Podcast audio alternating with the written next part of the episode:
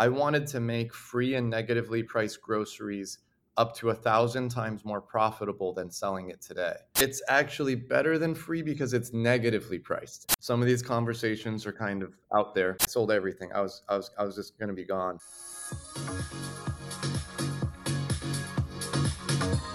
Welcome to the Dre and Smiley, the Inner Circle podcast. So, Smiley, man, so I was trying to figure out how to how to intro this when I uh, got this morning, and here's here's what comes to mind. Right, remember back in the day being in college, I'd go out to eat and I couldn't afford the Coke, the Sprite, whatever it was. So I'd order water. Mm-hmm. this is back in the day when it wasn't cool to order water. Water wasn't healthy, right? And this and this the story I'm sharing mm-hmm. is the journey in my mind of water, right? So I'd order water because it was free. It's all I could afford, and I kind of get like looks like that's all you're getting is water. And then fast forward, you know, water became more cool and chic and healthy. And now, instead of getting that free water, I've seen water in the stores for as much as $5 a bottle and sometimes more, right? Today, our guest has discovered a way to not only provide free water, right, but make it beneficial to, to the, the uh, global water crisis that's happening across the globe right? So with that, that's my intro for our for our guest here today, so the uh, founder of Free Water, Josh Cliffords. Welcome to the podcast. Hey, thanks for having me, Smiley and Dre. Really appreciate you uh, having me on the show today. Yeah.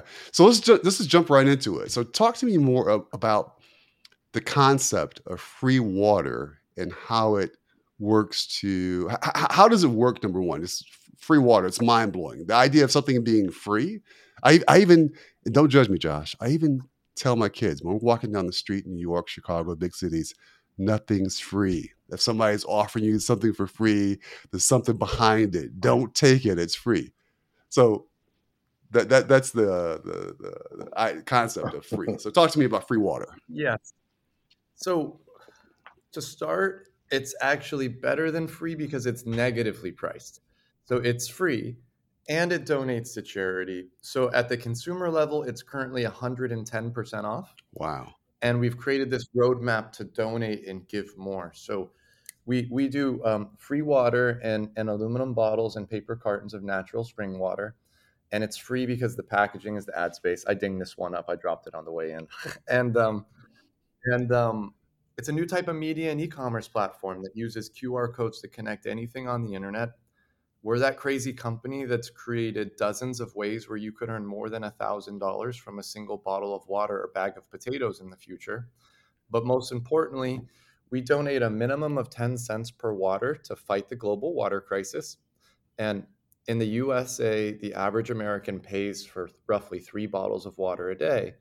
Our goal is to give 10% of Americans one free water. So let's get 34 million people to save money on one of those waters a day and we donate 1.25 billion annually. And free water is just the first product of our future free supermarket. The same business model works for every grocery that you buy at your market, every product at Costco, Target, you name it. So so I saw in one of your clips that you mentioned that your goal, you mentioned the supermarket, is to be the Whole Foods of free products. So free water, I can sort of see how that can come to be, right? Because you have you add it on to the packaging, right? You have your packaging, and you mentioned that most U.S. consumers consume how many bottles a day? Three. So you see, I have two right here at my desk. So so so that that proves the point. I'm just trying to save you money. I'm just trying to save you some money. So so talk to me about the free grocery store model. How does that work? So again, I gave you a warning before this. Some of these conversations are kind of out there. Now, we'll just talk about the ad supported ones on this show, but just to tell you, I've already created at least 10 ways where you can make groceries free, donate to charity, profitable in the future with no ads at all. That's how radically different these models are. And so, but because I wasn't born rich, I, I needed to start small so I needed to go with the ad supported revenue to get going. So mm-hmm. in the ad supported revenue models, The first category of free or negatively priced product, we call it BVRE, below the value of the real estate. And that's like free water or this coffee cup. Any product where you cover it in ads or any sort of communication efforts, it covers the cost to manufacture it, uh, to distribute it. Sales team gets 10%. Our donation to charity and our profit. This works for water, soda, beer, uh, fruits, vegetables, legal marijuana, chips, uh, cereal boxes, low end generic pharmaceuticals, clothing. If you want the ads on the clothing, I personally don't. But not just low end things, because it works for nearly every type of transportation. And in some cases, real estate.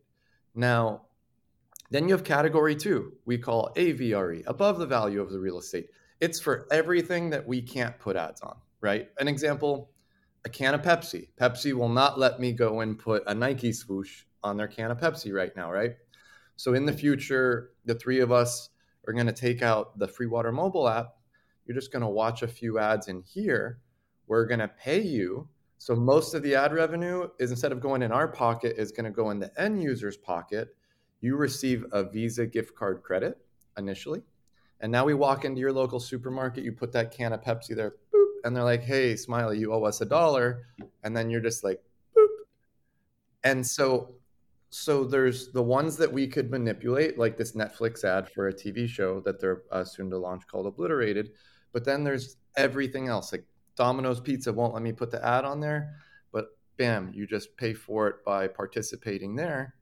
And so the phenomenon is between those two categories of free or negatively priced ad supported products, that represents every good currently sold at Walmart, Costco, Target.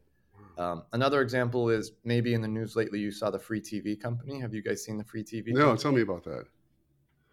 Uh, if you Google it, there's a, a free 55 inch TV company they're launching this winter, and they already had like half a million or a million people sign up to get the free 55 inch TV. So it's just a normal TV, okay. and at the very bottom, there's just a banner of ads that are playing, like a stock market ticker symbol of ads. Brilliant. And so mm-hmm. like it it works for pretty much everything. It won't work for a Lamborghini. It but it would work for a, a, Model 3, like a Tesla. It would work for like a like a, a fifty thousand dollar car. Ah, gotcha. Because mm-hmm. yeah. So so the obvious question then, with all that you've just shared, is where did the idea for all this come from? So, um, for my 30th birthday, I was on a trip around the world, and my goal was 100 countries in four years. I sold everything. I was, I was, I was just going to be gone. Um, and this was almost nine years ago now. And I was about a quarter of the way done with the trip. I was in Rome for five minutes, and I was blown away by the really sad story of these two brothers who were uh, refugees from Nigeria. And, you know, they had asked for a couple bucks. I gave it to them. And um, why their story was so eye opening was back in 2015, you know, like a million plus people migrated from Africa and Asia into Europe. But in the US side, no matter what your news source was, it said these were bad people. They were tainted somehow, some sort of issue. And you would assume that all these people grew up extremely poor these two brothers grew up with a silver spoon in their mouth and each had a PhD in architecture, built skyscrapers in the capital of Nigeria, and still ended up homeless in the streets in Europe. And, and they were just really great guys. And it was just such an eye opening uh, story for me. I canceled the trip around the world and I started a nonprofit organization in Eastern Europe called Save the Refugees. And we were just giving people aid uh, you know, whatever they needed. And we helped thousands of people from more than 25 different countries. And one in four said, I left my country because I didn't have water or food. And then I was like, wow, like global famine, global water crisis, these are big deals. And then I started researching, well, what are people doing to solve it? And I didn't find any solutions that I thought would work. And it didn't seem like the US government or the UN was going to solve it and and so i was like i need to create an out of the box solution so we could donate billions of dollars to charity to help these people or, or the environment or any cause so i was like the best way to do that is to invent a new industry. Um, the bigger the industry the better. So the goal was create a new trillion dollar industry so we could give at least 10 or 20% of that to charity. And and that's where this idea was born. Like a lot of people don't care about charity. They just want something free. They're like give me that. Bam 10 cents. And and, and there it goes. So that was the start of the journey it sounds so easy this is year six you know it took me like three years just to invent everything uh, the first four years no one would even listen to me and then um, the pandemic rolled in not very many beneficial things happened for the startup at that time and then and then we got things rolling. And right now we've manufactured, I think, our 350 or 60th thousandth water, mainly all this year. Now we're getting big brands like Netflix, NBC, you know, you name it. And and next year I think it's it's gonna explode, especially because we're launching free 12 and 24 packs. So tell me, tell me this from uh, your business perspective how did you get the financial representatives on your team to say, you know what, we're going to start a startup, but we're not going to bring in any cash, we're not going to bring in any revenue because there's no sales, and it's going to be negatively priced? How did that conversation go, and how did you get the balance sheet accountant types to say, you know what, let me jump onto this because it's it's a negatively priced product, which is contrary to most American businesses. So, look, um, people people hear free or negatively priced, and mm-hmm. they have their assumptions. But it took me many years to invent this because I wanted to make free and negatively priced groceries up to a thousand times more profitable than selling it today. Because I was like, if mm. if I don't prove that this is just hands down the more profitable thing, the Coke, mm-hmm. Pepsi, Nestle's, Walmart, and Amazon's won't copy they just care about money, right? They don't care about us. Right. And so mm-hmm. when people hear free, they're like, oh, there's no profit involved. But look, like Facebook's free, Google's free, porn's free. Right. It's not free because yeah. they care about us. It's free because it's the most profitable mechanism of doing business. So I had to really convey that. And initially, I was only telling people about the social impact, and then everyone thought I was crazy.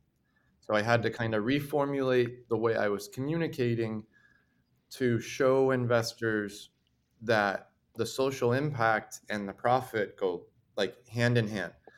And so the the phenomenon here is that in the U.S., do you guys ever get the junk mail in your mailbox at your house? Mm-hmm. Yes. That still has the highest ROI in the USA ad industry at twenty nine percent. Wow. 29%. The only thing that's right there with it is social media influencer marketing. Mm-hmm. Like Facebook and Instagram's like 15 and Google's less than 10. And so even the the crappiest piece of junk mail, like in the mail by itself, like the postcard yeah. with the yeah. stamp, mm-hmm. like I look at it for a second, that's one impression, two impressions. Like you're supposed to send it to them 10 times before you could try to get that ROI. So that's like nine or ten dollars per 10 impressions. Wow. Or if I give you a free water or a free beer or a free soda, whatever, unless you like chug it, you're going to glance at it 10 times before you're done drinking it. It's refillable. It's got a two year shelf life. We've had some people that have had it in their fridge for two years. Like they probably saw it 900 times in two years. So the cost per 10 impressions of this is a fraction of the price. And that's a $30 billion industry. And now the, um, the attributes of this are different because I fucking hate advertising mediums typically. Like they're annoying, right? Like YouTube yeah. pop-up yeah. ads, uh, TV commercials, yeah, yeah. Uh, commercials, all of like, it. Other than the, other than the Super Bowl, people tend to not like commercials, right? Like I'll I'll watch a mm-hmm. basketball game, and in the last four minutes, there'll be 50 commercials trying to sell me something. Right, like, right. If I'm watching the game, that's all I want to see. And I don't want to see a commercial for like Toyota or Nike, right? right. It doesn't yeah. make me want to buy the pair of shoes. But this is different because at scale, instead of the advertising medium attacking people, people come to us, they download the app, they're like, hey, please send us free stuff. Then you're happy that the stuff comes to your house, the free groceries, yeah, yeah. right? You're like, oh, it's not in a plastic bottle. It's expensive water. And then you're like, wow, Nike giving me free stuff, yeah. donating to charity. Like that's the mindset you should see a Nike ad, not like I'm just only want to watch the game and then they ruin my day yeah. because it's like, oh my god, that doesn't want to make me buy a pair of Nikes, yeah. right? Yeah. And so many years from now, when we've launched all groceries and you guys are sitting down with your family and all the food is free, mm. you're just gonna be like, holy shit, like just 10 years ago or whatever, this would have been an expensive deal. Who's responsible for this? And you're gonna be like, Adidas, right? Like, wow. Right. Next time your kids need a pair of shoes, you're going to get Adidas. Like mm-hmm. you're, you're going to support the brands that supported you. And so the phenomenon is these brands are spending more money on marketing than to just give us the products for free in the first place most of the time anyways. That's you know I, I watched your video on YouTube and tell me this because I saw if no one is at your booth or your table, nobody wants the free water. And they're almost rude when they just like, no, I don't want your free water. But when if you have three or four people there, then it's like the follow the leader mentality.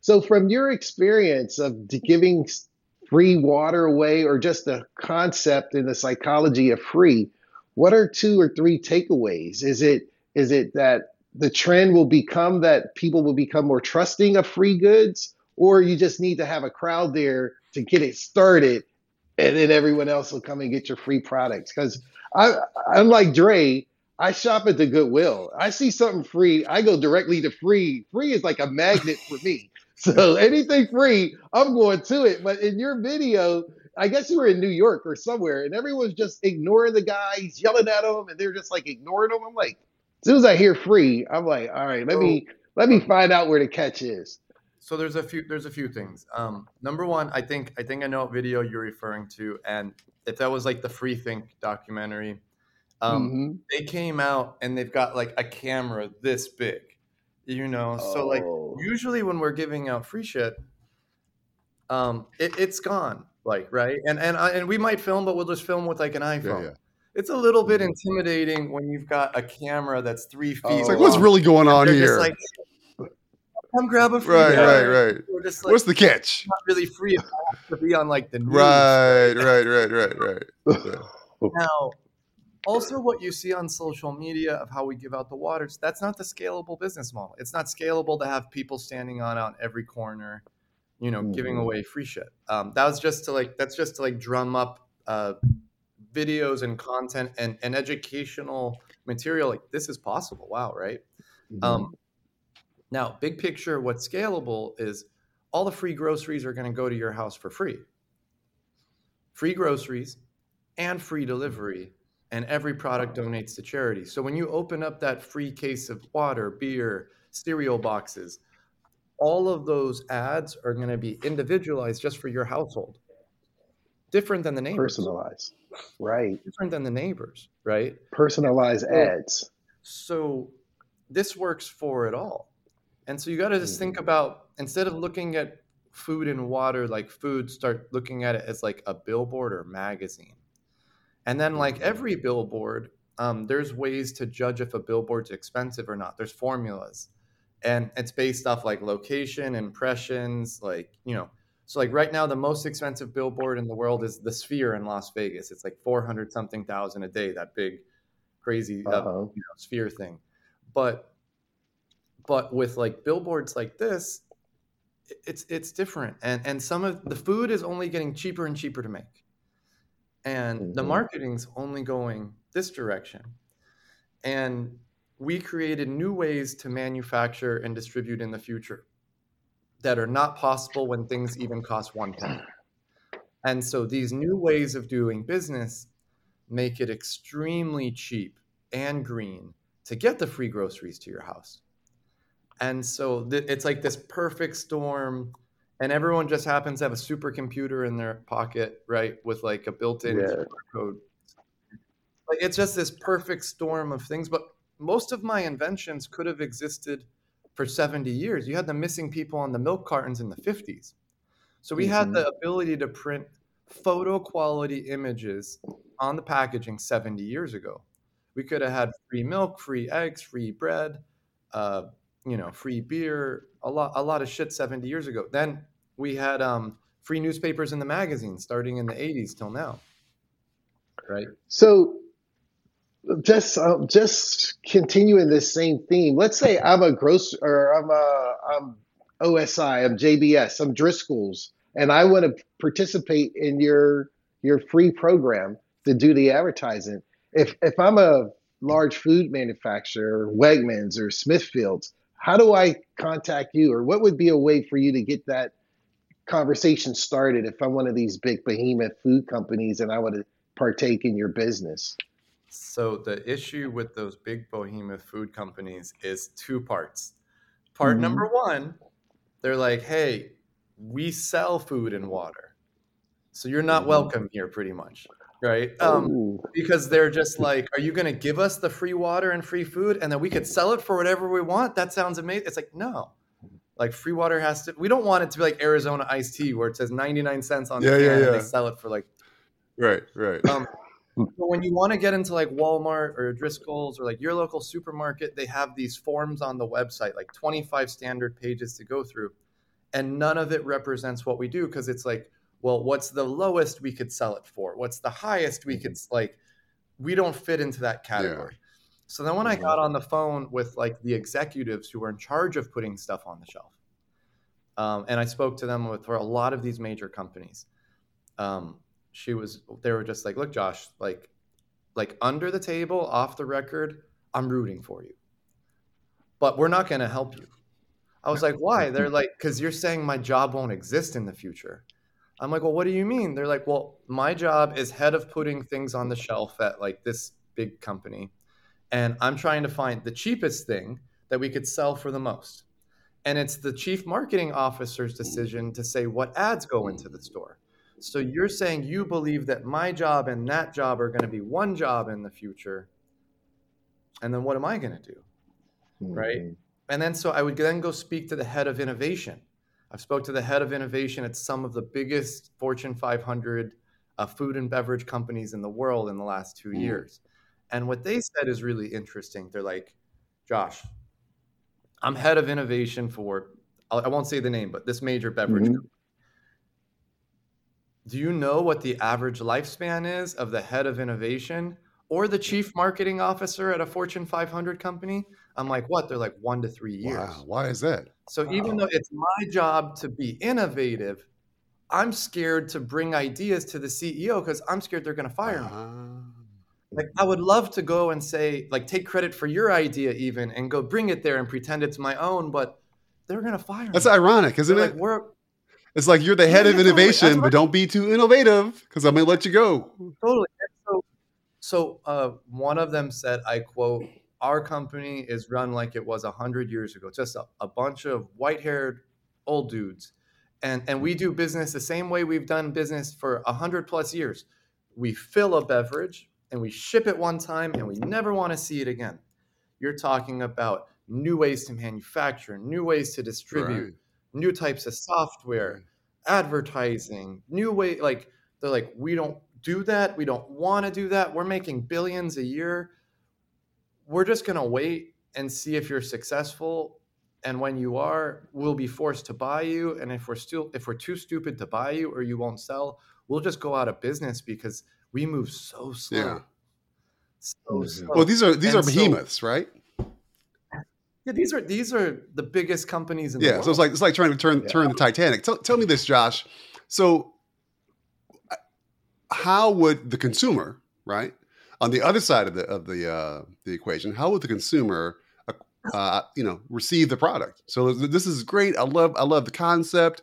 How do I get some? How do I get a case of free water as a consumer? Where do I go? You don't sell it in the stores. today today it's difficult because 99% of our business is b2b meaning we we design it for netflix we ship it to netflix Ah. and they handle their distribution right and there's so many different verticals we've done so far next we're launching direct to consumer and it has to be all original because again supermarkets won't let us in. Mhm. and also we can't put it on amazon because amazon takes 10 to 15% commission on everything you sell. So we're, we're locked out at everywhere. So on Mhm. first hand three three ways. First way free vending I was about to say that. college building the world- campuses, free vending machines, college campuses. Free vending machines. So I've created new types of hardwares and softwares where you can't rob this machine unless you like take like a crowbar to it. But if you play by the rules, this is a secure yeah. machine and it's free, right? Whoa. Number two is the Jeff Bezos way, which is he started with books. And then once he had the books come into your house, one product at a time, right? So once we get the free water going to your house and 12 and 24 packs, and free soda, free beer, free fruits, free veggies, free clothes, one product at a uh-huh. time, okay. Okay. right? And then we're launching the free Amazon. Our parent company is freegrocerystore.com. Whoa. And so there's got to be that website or platform for the free and negatively priced products or services because we're not welcome anywhere. And right now there's there's people all around the world copying what we're working on and also we're mentoring a lot of them, helping them copy to accelerate them. So they don't have to go through all the struggles that I did in the early days. They're all going to come on freegrocerystore.com because they can't go anywhere else, right? Only once we prove to the to the Costco's and the Walmarts and the whatever that hey, we don't fucking need you guys. We already went direct to the consumer in ways you could never do it. That's when I think they're gonna call and be like, "Hey, hey let's get some of that free soda." In the, right. in the hey, Josh, about that free stuff you're you're getting rid of. Let's talk. So, so um, one of the one of the reasons you're doing the free water, and I, my guess is the free grocery store will also take the same path in terms of helping, um, you know, nonprofits across the globe, you know, address, you know, food. Every every product will have a different cost. Okay, and so so in terms, let, us talk about the free water. So the, you know the global water crisis that exists. You guys, mm-hmm. you know, minimum of ten cents of every bottle sold goes to help that. Talk about some of the uh, NGOs and local uh, communities or charities that you're partnering with to uh, to help them address the uh, global water crisis. So we've vetted a lot of nonprofits, uh, 25 or 30 so far. And right now we only donate to two different ones. One is Well Aware, it's an Austin based nonprofit, more grassroots. Um, they're like really premium projects. And we also donate to Charity Water. They're like the giant in the space. Um, they have a 100% model, meaning every penny goes to it. And so these were the best that we could find because I didn't want to donate and and have it not work well and there's a phenomenon here where something like 60% of the water projects built by USA or foreign NGOs in Asia and Africa break in the first 180 days and then no one fixes them. So I didn't want to donate, have us donate to something that's going to be broken 100 days later. Because it's one thing to not have water, and that's horrible right and to walk and to live that life and and three to seven hours of your day it's just like how do i get water clean it this or that but once you go from that and you're like no i've got clean water and then six months later to have it break and go back it's almost even sure. worse because you felt yeah life with water right, right. and and so those we donate to those two nonprofits right now because they were the best that we could find we're open to doing other ones in the future, but I really dive in and, and ask them the questions that they don't typically want to hear. And is there certain criteria they have to meet? And the NGOs that want to partner with you, is there a certain criteria? Maybe it's on your website, or maybe you can share some of that here. I don't know. It, well, in in the nicest way of me saying this, um, there's a lot of scammy nonprofits out there, mm. and and I have to ask myself, um, why hasn't the Red Cross saved the world yet? They've been around for 100 years. You know, so like something's wrong with some of these models, right? Sure, like, sure. Yeah, yeah. Well, you gotta you gotta ask the questions, and and if I ask the tough questions, and they totally dodge it and run away, that's a sign right there. Then I'm I'm not gonna give them a right, penny, right, right, right, right. We're not gonna donate right. Yeah. And so, like, if I say, "Hey, what happens when your well breaks?" And then like are you going to guarantee that you fix it and then they're like oh well let's turn to page 74 of this book and talk about how great the yeah. like hey like answer the question right, right, right. you know like yeah. and so mm-hmm. that's the issue you got to kind of dive you got to cut through a lot of their bullshit because they've got the shit on their website that makes it look like a perfect system but you got to dive into it um have, have you guys ever seen i forget the name of it but um, Matt Damon's got one he works with, and yes. his commercials are like we're all sitting at, we're sitting at a restaurant, we order the food, they don't bring the cups of water, and then you ask the waiter again, "Hey, bring me the water." And then like 45 minutes later, they wait till like you're so frustrated. And then Matt Damon comes out and it's just like, do you know that like 10% of the world doesn't have drinking yeah, water? yeah. And it makes you feel Yeah, bad. yeah. And and so at first, when we were first, like when this was just an idea five years ago, those were the first people I reached out to because I saw the commercial. And I, I like some of Matt Damon's movies. So I was like, hey, they seem pretty cool. Yeah.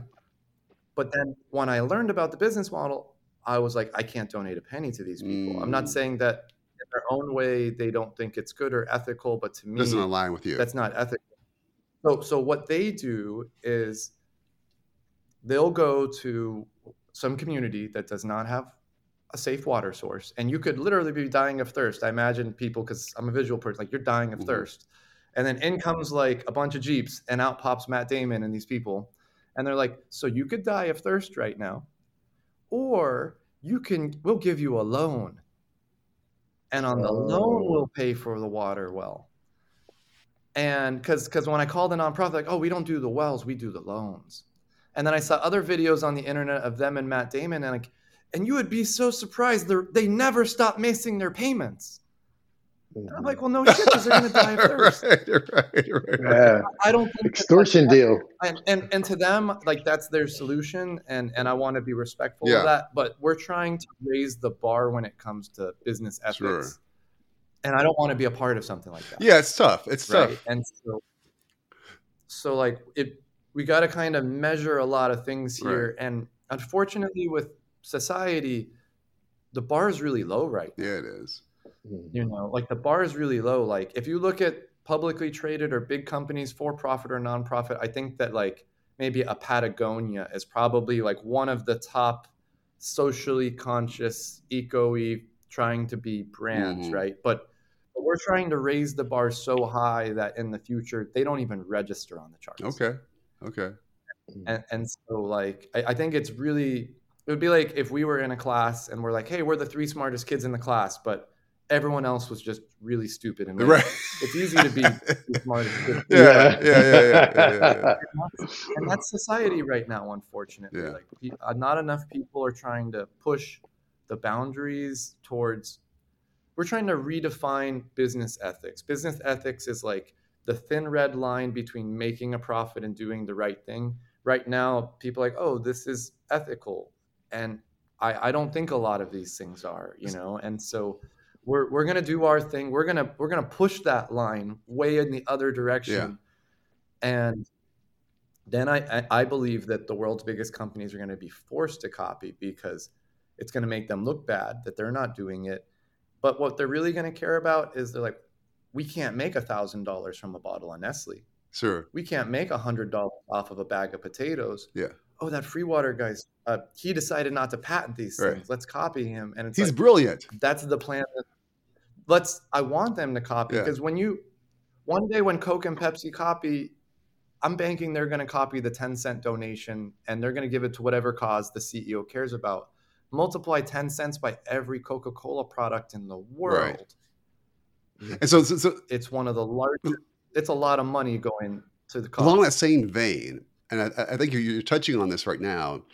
You have a lot of patents that you've developed, and you're they're open source. no, no, no. I, I went the other way. Um, I could have patented. They're they're they're, they're all I open source, patented- right? So when you have an idea, you could you could patent something if it's available. So you have a lot of inventions. They're not the- patented. They're open source. Yeah. Gotcha. So um, the way that the patent office looks at something is it's only patentable. They use these exact words if it's unobvious in nature.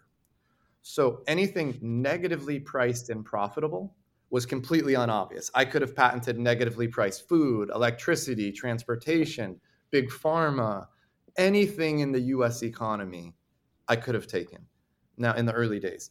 And my wife and I were just like, do we do that? And the first thing we thought of is like, maybe this could be dangerous. Like Hmm. we heard the stories of like the people who invented like the water powered car, whether it's true or not. You always hear like they just disappear. And- Yeah. right. and number two is is we want people to copy. We don't want to stifle innovation. Like what what are, if someone puts us out of business by opening a better free supermarket that donates more money to charity than us? I could live with myself, right? Like Mhm. so I don't think there should be competition when trying to end global famine, global water crisis. And and so if uh, I would I would give Coca Cola all of our secrets right now if they called. Wow. Like, just hey, call us. I love it. Your your philosophy is similar to I'm going back and I'm paraphrasing Elon when he was coming up with the electric car. He put all of his patents open source because he wanted GM and the rest of the automotive industry because his goal is to get the clean energy for cars, not to compete with everyone. So he published all his designs, all his manufacturing, everything is open source, and he didn't patent it, so everyone else could see it and no, learn from it. difference is he did patent those, and now he's letting Mhm. people use the patents for free right now. He can still later Oh. just be like, okay, now you got this taste for this stuff. Now you're gonna pay us something. Um, and he's also a billionaire. He's a fucking billionaire. Like, Yeah, I- now, right now, I'm- multi. I'm, right now we're, we're broke as fuck. Like every penny goes. Yeah. um, but usually usually entrepreneurs don't want to be copied like if you feel like you invented something that no one else did your nightmare is to wake up and then everyone copied in this model i spent an extra year figuring out how we make money off the copycats and how we get the copycats to also donate to the cause and again like Mhm. all these people copying and and we're, we're by the end of this year we pro- we're aiming to release manuals in these new industries so people don't have to struggle like I did the first just bam like cut straight to the end of the race sort of and get your business off the ground they're all going to be on freegrocerystore.com right Awesome. and and then of that revenue then we could also give more money to charity and. And and so it's just a radically different model right like when when coca-cola copies we're gonna we're in austin here we're gonna throw the biggest party austin's ever seen it's gonna be called like the coca-cola copied free water party and it'll be free party and it's just gonna you know what I Yeah, mean? yeah. like a 10000 I love it. I love it. because what what are they oh like we're we're gonna help the consumer by giving them free Right. shit oh we're gonna donate to charity Yeah. Like why is that so bad you It's actually a great thing. It's actually a great thing. No. So, so um, we're going to hit the transition question for the final four, um, and I hate that our time is is getting so short because I have at least another ninety questions for you. But so, so Josh, in terms of you as a person, you yourself, I know you're on a lot of podcasts, you're on social media, that sort of thing. So people probably know you pretty well and what you do. But what's one thing that most people don't know about you that you wish they did? Um, my wife was actually making fun of me for this the other night. Um, she was like, "You're always so scared and terrified of the most simple things." but then, like, but then, like the big things, like, oh, you're gonna make like negatively priced electricity in supermarkets, and no, no problem, no, no fear with that. Yeah, yeah. But like simple things, like filling out like a document on DocuSign, Okay. or like um i didn't know until a couple of years ago i've got to, i've got really bad dyslexia. Oh, and so like I, I didn't know that until like two years ago. Someone told me that because like what's your favorite book? I was like i never read. They're like come on you got to read stuff. I was like no i have in my i don't even remember ever reading a book my whole life. Whoa, um, like maybe in school they would read it out loud. I just cheated my way through like every grade. Okay. and then they were just like, "You have really bad dyslexia," and I was like, "No, no." And they're like, "Go on the internet and take a bunch of Okay. tests." And then I did, and then it's like, "Yeah, you've got it really bad." Interesting. And so Interesting. I'm I'm really bad at simple things sometimes, like reading and writing emails, Yeah. or I'll, I'll, I'll think I read something. Like I was at a conference in Vegas a few months ago, and I like saw their sign as I'm walking to their booth, and I'm like asking about like, "Oh, so you offer this, this, this, and this?" So like we wish we offered those things. We actually offer none of those things. How'd you get that idea? I was like, oh, I saw it on the sign. Then I look back at the sign and it says like none of that shit. Sorry, sorry, you guys. Interesting. Yeah, Wow. Oh, cool. Well, tell me, as part of the um, final four, if you were to have dinner anywhere on the planet with three people, alive or dead, where on the planet would you want to have it, and with whom would you want to have those di- the dinner at your table? There's four of you at the table, three other chairs. Who and why and where? Um, one of the my favorite places I've ever traveled to is actually Amsterdam. Mm. Like you could read into I that. love I just really, I just really like I Senior really like bullfrogs. the way that they run their culture. sure. Yeah. and, and it's beautiful, like really beautiful architecture and Mhm. stuff. So who would I have at the dinner? Um, even though I don't know if I would like him if I met him, I would probably have uh, Elon be there because um, because I really he's in Austin, I'm in Austin. I'm really trying to get these ideas in front of him Mhm. because I, I can do the same thing with his Teslas and electricity too. Mm. Um, Mhm. and and we'll see like if he if he had if he knew what i knew i'm curious would he go that route which i believe is a more ethical route or would he continue on his other path Hmm. um number two just because actually i saw him from the distance like a hundred days ago and i tried to run after him but completely missed him would be dave chappelle Ah. Oh, I, I just went to Dave Chappelle's show. He was here in Tampa last Sunday. It was I- amazing. Why, why Dave i used to Chappelle? love the, the old, i used to love the old school dave yeah, chappelle yeah, show yeah, yeah, yeah. Yeah. the old school Dave Chappelle show was probably like I don't watch much TV. I never did. I didn't, and I never got into like stand up comedy, but like that was really funny to Yeah. me and creative. And and some people are just too scared to like push boundaries, Yeah. especially nowadays. Yeah. Like nowadays, mm-hmm. like if you say anything boundary pushing, they'll they'll try to crucify Right. you. You know, and so I respect Yeah. people. I respect people who are willing to push boundaries, and when you push boundaries and you move quickly, you're always going to make mm-hmm. mistakes. Like you make mistakes when you when you do something big, you're going to make mistakes.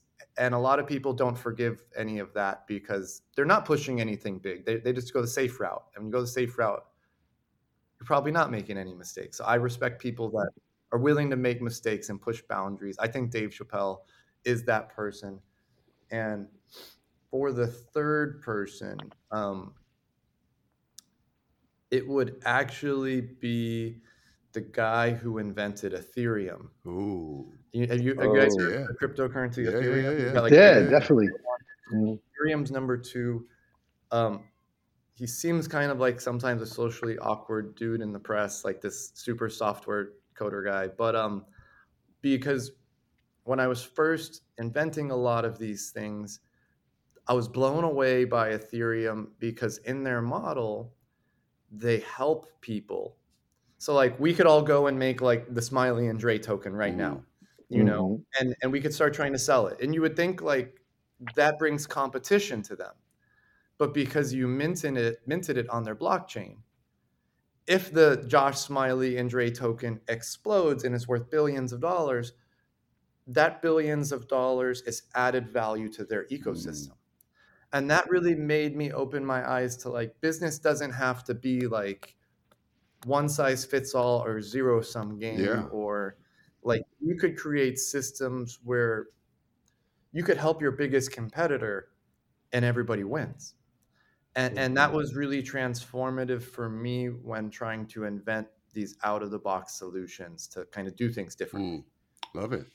And so I think that would be an interesting dinner because Elon, I don't know how he would be. Dave Chappelle's going to say some funny shit, and then that Ethereum guy probably all quiet, Yeah, yeah, yeah. not saying Right, anything. right, right. he might throw in some some keywords here and there.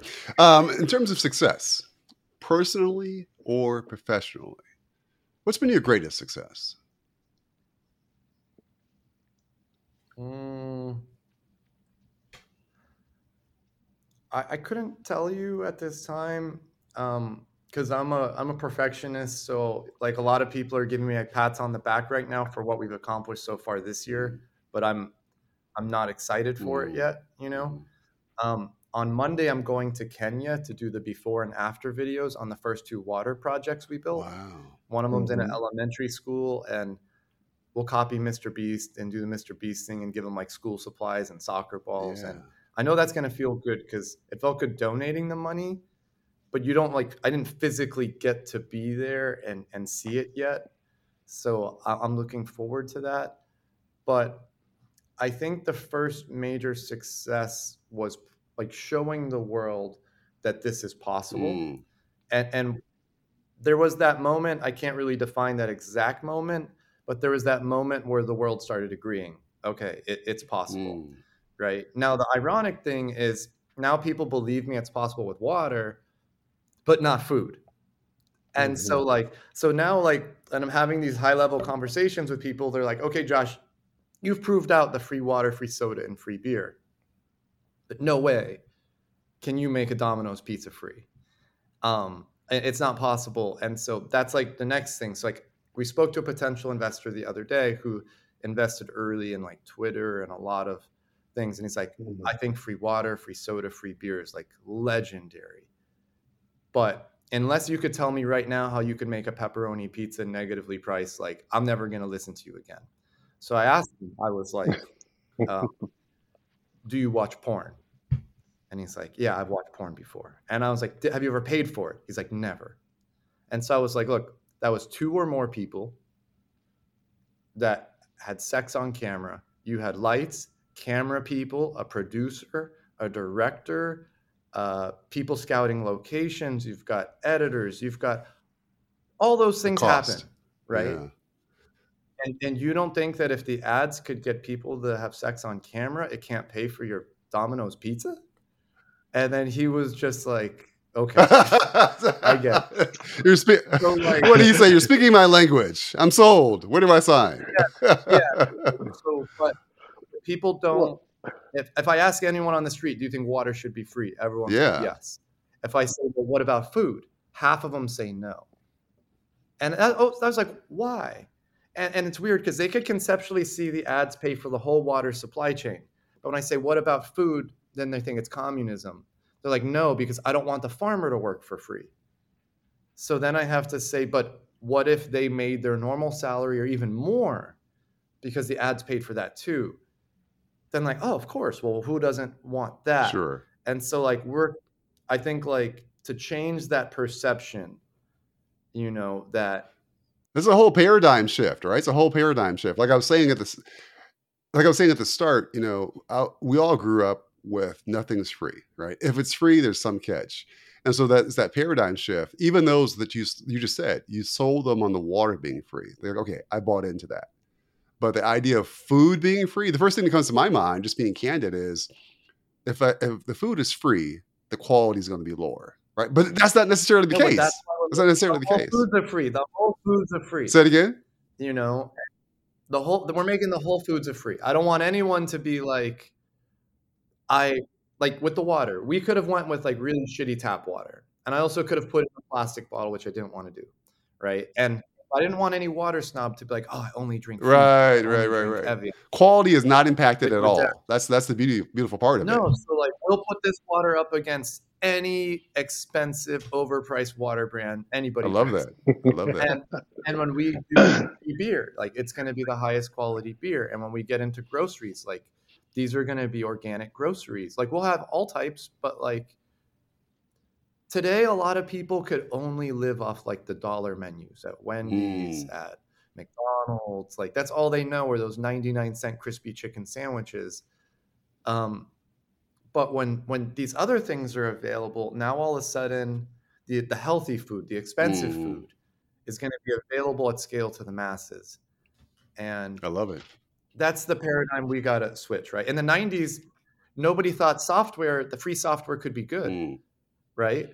But now free software, everyone accepts it. Facebook, Google, porn, uh, Instagram, Twitter, TikTok. Yeah, yeah. Instagram. It's cool, like video games, right? Fortnite, like. But now when people hear free food, oh, there's got to be something wrong Yeah, with yeah. it, and so that's the, the script we got to flip. And you can only do that by proving it, It's true. right? You got to prove. It. Well, Josh, I had my epiphany moment earlier earlier in the podcast when you mentioned Instagram, Facebook, and porn. Not that I watch a lot of it, but once again, it's like it's all free. And and and then we had we had a podcast guest on here a couple months ago, and they opened up a laundry mat. And for some reason, they got in the idea to have free Fridays laundromats, and it's sponsored by local businesses.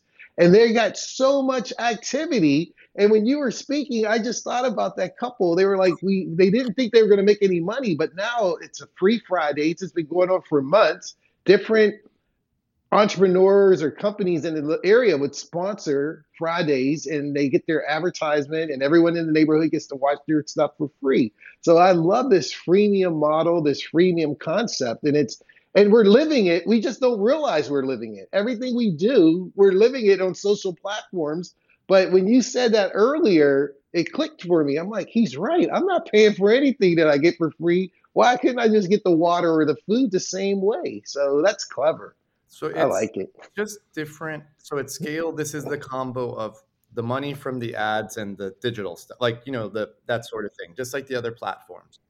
But hmm also these new ways of manufacturing and distributing are going to be like four times more efficient than what goes on today. And so it's the combo of the revenue today and the cost savings of tomorrow, where then this becomes like every company's going to copy. And so, yeah, like back to your question, like proving out the free water was possible. Like I think that was, I guess, the biggest accomplishment so far. But now we got to get it to people in the masses, and then hmm get people those free bags of potatoes and everything else. Now, next, right? Awesome. Well, here's the third final four question. Superman flies, the Hulk is strong, the Flash is fast. What is Josh Clifford's superpower? Something that's uniquely you that no one else on the planet of 7 billion of us. That's what's your superpower.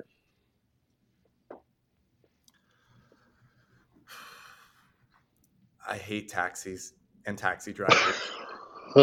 what about Ubers? Well, so, so look, what happened, how we got here in the first place was I was on this trip around the world before I'd ever met those Nigerian refugees, right? And what I re like, this was the best time of my life, this trip around the world. Like, imagine seeing like 20 countries in a short period of time. It's just so mind blowing, Sure. right? And all the amazing people and cultures you meet along the way. But it didn't matter where I was. As soon as the taxi driver realized you're from out of town, oh, they rip you off on the Oh meter, yeah. right? And then, um, and then um, I'd be in. I was in the Middle East. Uh, someone tried to rob me. I was in this country. They tried to rob me, and I was getting fed up with taxis. I had just got to Europe, and it was 2015. Uber had just spread to Europe, and I was like, finally, I, I could pay like a set price before I get in the car. No more, no more getting ripped off on the meter, right?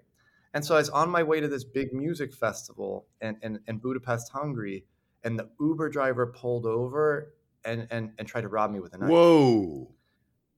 Yeah, yeah. And I was just like, A, I was scared shitless. And B, I was just like, look, like, you're not going to do anything right now, hopefully, because I took the Uber app here Yeah. and They know who you are. you're just going to go to jail, Yeah. Yeah. right? Like, you're Yeah.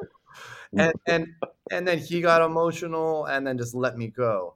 And i walked like the last mile or two to the music festival. I was so angry Yeah. i was just like fuck the taxis. Fuck uber. I don't know how i'm gonna do it but i'm gonna make a free taxi company one day called free taxi. Elon musk is gonna make the self-driving cars and i'm gonna create an innovative advertising platform even though i know nothing about marketing. I'm gonna make it free so while traveling around the world, I was just like sketching in notebooks three hours a day, Wow. trying to figure out how can I do this. And two weeks later, I already created a handful of models that would pay for it. And then quickly, I realized free's not good enough because there's no like moat, there's no water around the castle. Because let's say if I, I was successful, why wouldn't Toyota just copy, Uber just copy, like Tesla just copy, mm-hmm. right? So then I was like, I gotta put some elements in there where they can't. So I started looking at like their financials because these are like publicly traded Mhm. companies, and then I realized how inefficient they were. Mm.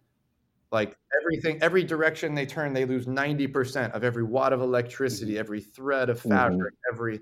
And I was like, I got to figure out how to make like negative one twenty percent off profitable. Whoa. Because if I do that, after three or four years, there's gonna be bled dry trying to keep up because they're not they're not they're not that level of efficiency, Right. right? Right. Right. So I was like, hmm now I'm gonna brainstorm how to go like negative 160, 170 off. And when I fall short at 110, 120, I'll be good.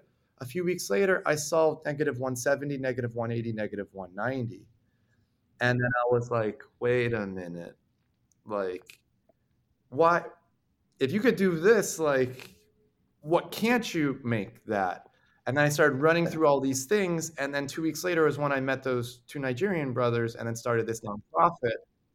And then when i met these refugees when one and four were like yeah i left my country because i didn't have water or food i was like i'm going to do free water and food but i'm going to do that later. I'm going to do free taxi first and free flights and free electricity and so I was making a commercial years later. I was making a commercial for Free Taxi. I was living in Europe still, but I was in the States. I was in Times Square, New York City. I was in LA. I went to like Harvard, MIT, UCLA, all the college campuses. And I'd get these people on camera like, would you take a ride in a free Uber? And then um, the, the, the camera guy was like, Josh, I'm thirsty. Can you go get me a bottle of water? And we were in Times Square. So I go into 7 Eleven, I think, and um, I go to like the the you know the pantry, like the case, and then I see a box of uh, boxed water for the first I've time. seen it. Yeah. And it was this brand called Boxed Water is Yeah. Better. Have you ever Yeah, seen yeah. it? I've seen it. It's like a white, um, it's like a white box with the ugliest Yeah, logo you've ever seen. I'm staring at that, and I was like, "Boxed water, really?" Yeah. And it was like four dollars a box, and I was like, "What the fuck?" And then um, I'm looking at- I remember the missing people on the milk cartons. I was like, they could print anything on there. Why would you have this ugly Right. logo? And then I turn it to the other side, and it was the same ugly Mhm. logo, but 50% of the real estate wasn't being used. And then side three, it just says hello, yeah.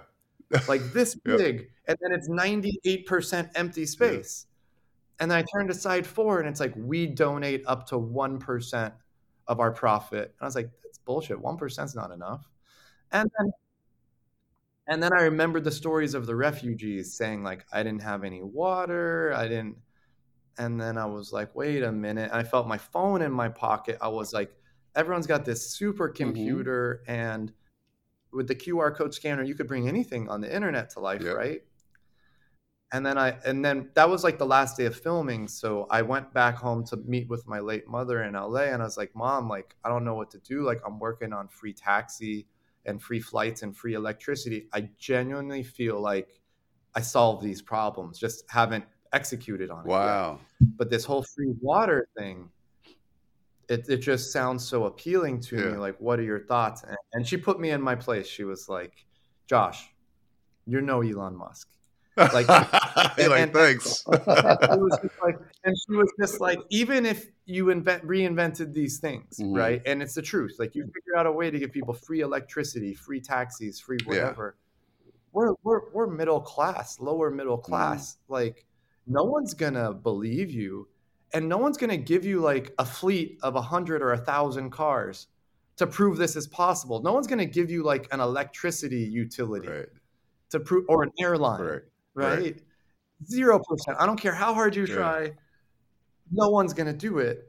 But a middle class person could start a water company, a beer company, a t shirt company, a chocolate bar company. Right. Right. Right. It's like you got to prove this negatively priced and profitable thing on something a middle class person could do. As you, And then later, yeah, they might believe you about these other things if you prove yeah, it, right? Yeah. As you share that, Josh, that's a that's a heck of a superpower. Being able to recognize opportunities and execute, because most people are, and nothing against you know, you know those that we know that think small, but it's just you know that's just their paradigm. You know, it's it's a heck of a task to recognize an opportunity. It's a superpower to recognize an opportunity and then spend three hours a day trying to figure out how can I solve this situation, right? Most people are just like, ah, that's a problem. Hate it for that guy. Move on, keep on with my life or whatever. But so so as you know, I guess being an out of out of the box thinker, that's one way I would think I would describe it is is definitely. a but this whole thing just got fueled by like a hatred for taxi Yeah, yeah. drivers and how they treat yeah. and then it somehow evolved to yeah, like yeah. Everything starts from somewhere, right? Everything has to have have a genesis. So, um, if you were to write a book, right, about your life, an autobiography, what would the title be? I, I don't even know. Um, so again, I'm not good at I'm not really great at reading and writing. And so the issue here that I have right now is I'm actually working on a book, not an autobiography, but I'm working on this manual to help entrepreneurs copy. Okay.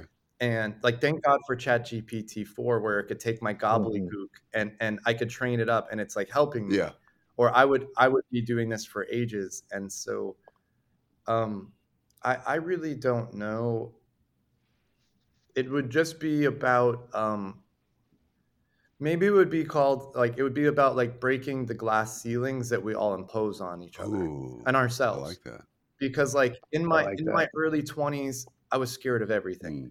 like heights food this that and then for my 22nd birthday I, I, made a list of like the top 10 or 20 things that terrify me and it's like in the next 90 days i got to face all these wow. things like an example like i was scared of heights so i was like i'm going to jump out of planes a few times. I was scared of going in really deep water. I'm like i'm going to go do a scuba diving thing and do some other stuff. Um, I was scared to get in fights. I was like, I'm gonna volunteer to be a sparring partner at every boxing gym in LA, and I just got my ass whooped every time. um, and, um, and, um, and after I faced all the fears on the list, then I realized like, oh, I kind of just like broke these glass ceilings that I had self-imposed on myself, whether it was like my parents or friends or family or just me, like being scared, you know and then I was like, well, where can I push this? And so um, then I, I enlisted in the army to try to go from civilian to Green Beret. And because I was like, that'll be challenging. And then I got hurt on the way. I got hurt, never happened. Uh, and super humbling for even like your own boss your whole life. And then now everyone else is your boss. Um, but then when I when I started on this journey, I was terrified because you know I'm 32 at the time and I graduated in 2003. I was the jock. I hate computers. Mm. I, I, I typed like this. I like computers were actually like my last big fear in mm. life. Um, I was like, how am I gonna be the, the the next like CEO of a tech mm-hmm. company mm-hmm. If I don't even know how to type or use a computer? And and and like, do you really want to like try to put Nestle out of business? That sounds scary. Mm. Um, my wife and I were living in Europe and I was just like, fuck that. Like, I don't want to do this. This was in this was summer of 2017. Mm. I'm comfortable. I don't want to put myself in uncomfortable situations mm-hmm. anymore. Mm-hmm. I don't want to try to make any waves with these companies. I'm just gonna forget all about these ideas. And then like a hundred days later or so, I just felt so guilty because mm. I, I I just couldn't stop thinking about them and how many people you could help and how it could help the environment and and I was just like, you're just not doing it because you're scared. And you know that like 99.9999% chance you're to fail mm-hmm. at this. And, and, you're scared of that likelihood that like this is to fail 99%. Plus, I would have to face like my last fears and and like learn how to code when I don't even know how to like make a PowerPoint and to do like, you know, so eventually I bought a laptop I, and I just I've been working at this like 75 to 100 hours a week ever since wow. September 2017. Wow. So like I had no background in social media, marketing, manufacturing, water, food, computers. So like I had to start from zero everywhere. Right. And and all I really had was like like people like David Goggins on the internet yeah. who were just making these like motivational videos. Right.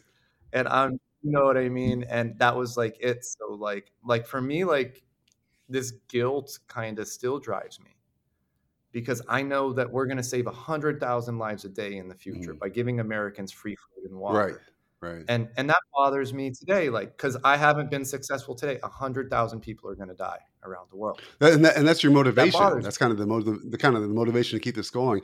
The, the, what, what I what I pulled from that is the title, and I, I, think you mentioned this. I may re, have re, I may ch- I may butcher the uh, the exact. Yeah, give me a new title. Give no, no, no. here's here's here's like what I gathered, and tell me if I got this right.